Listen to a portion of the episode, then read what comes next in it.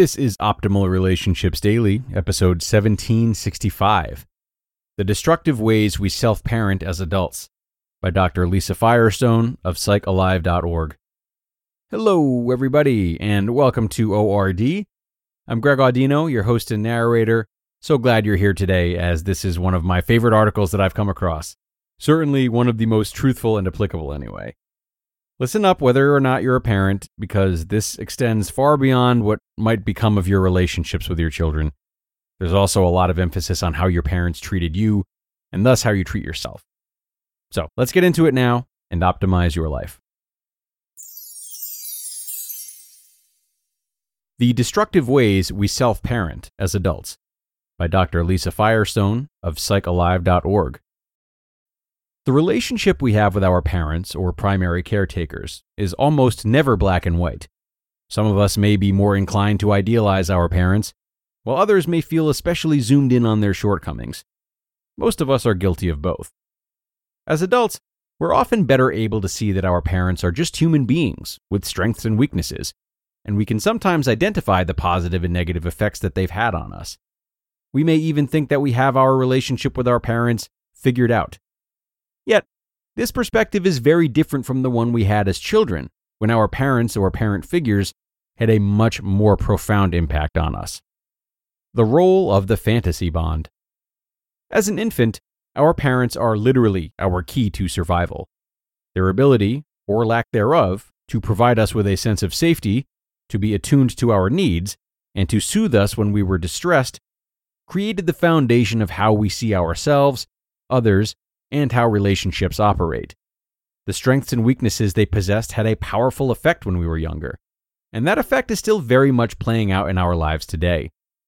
These almost invisible forces internalized from our early experience with our parents help to shape the way we act and how we see ourselves throughout our lives. Much of this is due to an illusion of connection or fantasy bond that we form with our parents in moments of overwhelming distress.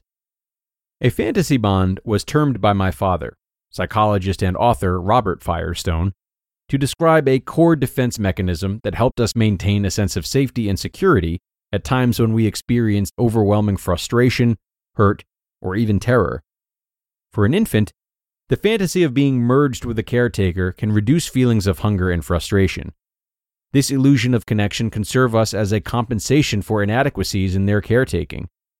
For example, if their parent had trouble making eye contact, soothing them, or often felt fearful, frustrated, absent, or angry, the child may rely on the fantasy of security over the frightening reality of having a parent who feels unsafe. The child internalizes the parent and feels like the helpless child and the all powerful parent all in one. We parent ourselves the way we were parented, both punishing ourselves and soothing ourselves as we were treated. This pattern plays out throughout our development as we identify with and internalize our parent in several ways. The first is that we take care on their attitudes toward and around us. This is a largely unconscious process. As children, it feels far more threatening to see our parents as flawed than to take the blame on ourselves.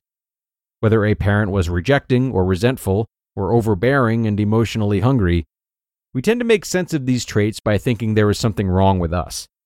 If the problem lies with us, we have control, which makes us feel safe. The inner voice. We then tell ourselves stories about who we are based on these parental cues and see ourselves through our parents' eyes. We start to form an inner voice that translates the attitudes we picked up from our parents into our own self concept. If a parent was critical of us or themselves, we take on these criticisms.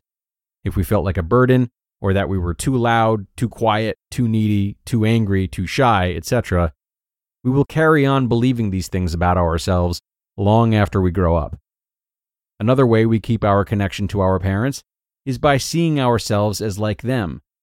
One man I spoke to talks about the guilt he feels any time he pays for anything, as he grew up feeling fearful of his mother's excessive spending. It's not unusual to take on our parents' traits as our own, we may act out the ways we saw them act out, or we may rebel against their traits because we're so worried that we possess them. Either way, we are bending ourselves out of shape, expressing our parents' way of being rather than our own. even if we grow up and start to see our parents more clearly, we still remain largely unaware of this early fantasy bond's long term effect on us. We continue to preserve their legacy by putting ourselves down and building them up. It's not that we think our parents were perfect, we just think that they were better than they were, and we still believe that we are more inherently flawed than we are. Part of the reason we're so stubborn about maintaining these connections is that they were once the very thing that made us feel safe. As kids, our parents were all powerful forces who needed to be good in order for us to feel safe and survive in an unsafe world. Even after years of arguing, disagreeing, or separating from them physically, we stay connected to our parents in all kinds of ways that exist within us. We may continue to believe their attitudes toward us or project these attitudes onto others. We keep them alive inside us by living out a prescription that they wrote for us almost always without any awareness of what we're doing. When we self parent, we repeat patterns from our childhood, especially in our adult relationships. One woman I spoke to described having a mother who tore her down and often felt jealous of her. On the other hand, her father built her up for being adorable and showered her with attention until she got older and was no longer a little girl.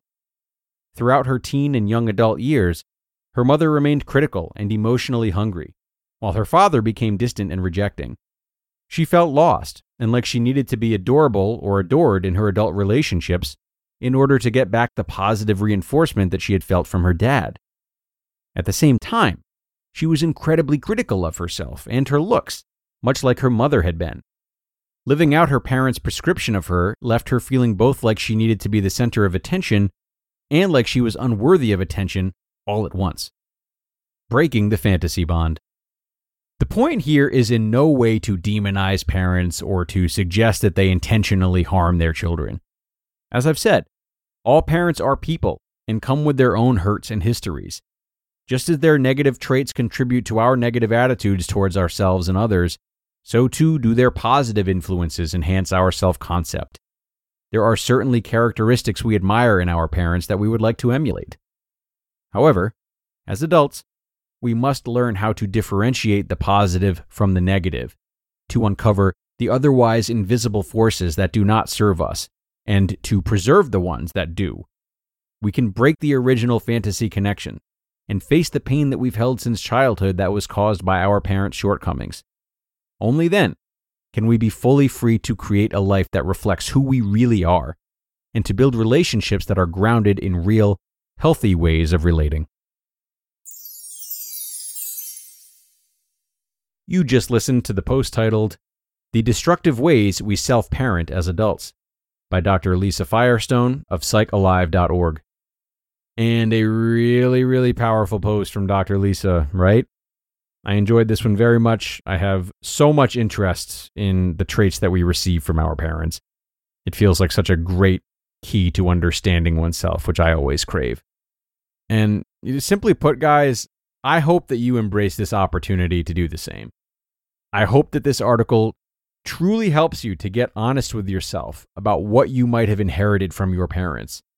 What stories might you be telling yourself about who you are? And how could those stories be rewritten by plunging yourself more into the present? What troubles you about your parents? And might those things align with the parts of yourself that you struggle to accept? Are there parts of your parents that you, or your relationships with them, that you want to forgive? and might doing so help you forgive yourself in some way, or vice versa. Ultimately, it's a great exercise in many different forms of self acceptance, so please do not sleep on this. Don't shy away from it. Yes, your parents have greatly impacted you, probably more than you realize, but that doesn't mean that you aren't and or cannot be someone you truly love and value. Okay, that's all from me everyone. I'm going to calm down. I thank you so much for taking the time to listen to this article and listen intently, I hope. Please share this episode with someone who you think might benefit from it or enjoy it as well. Have a great rest of your day, guys, and I'll see you for more tomorrow. That's where your optimal life awaits.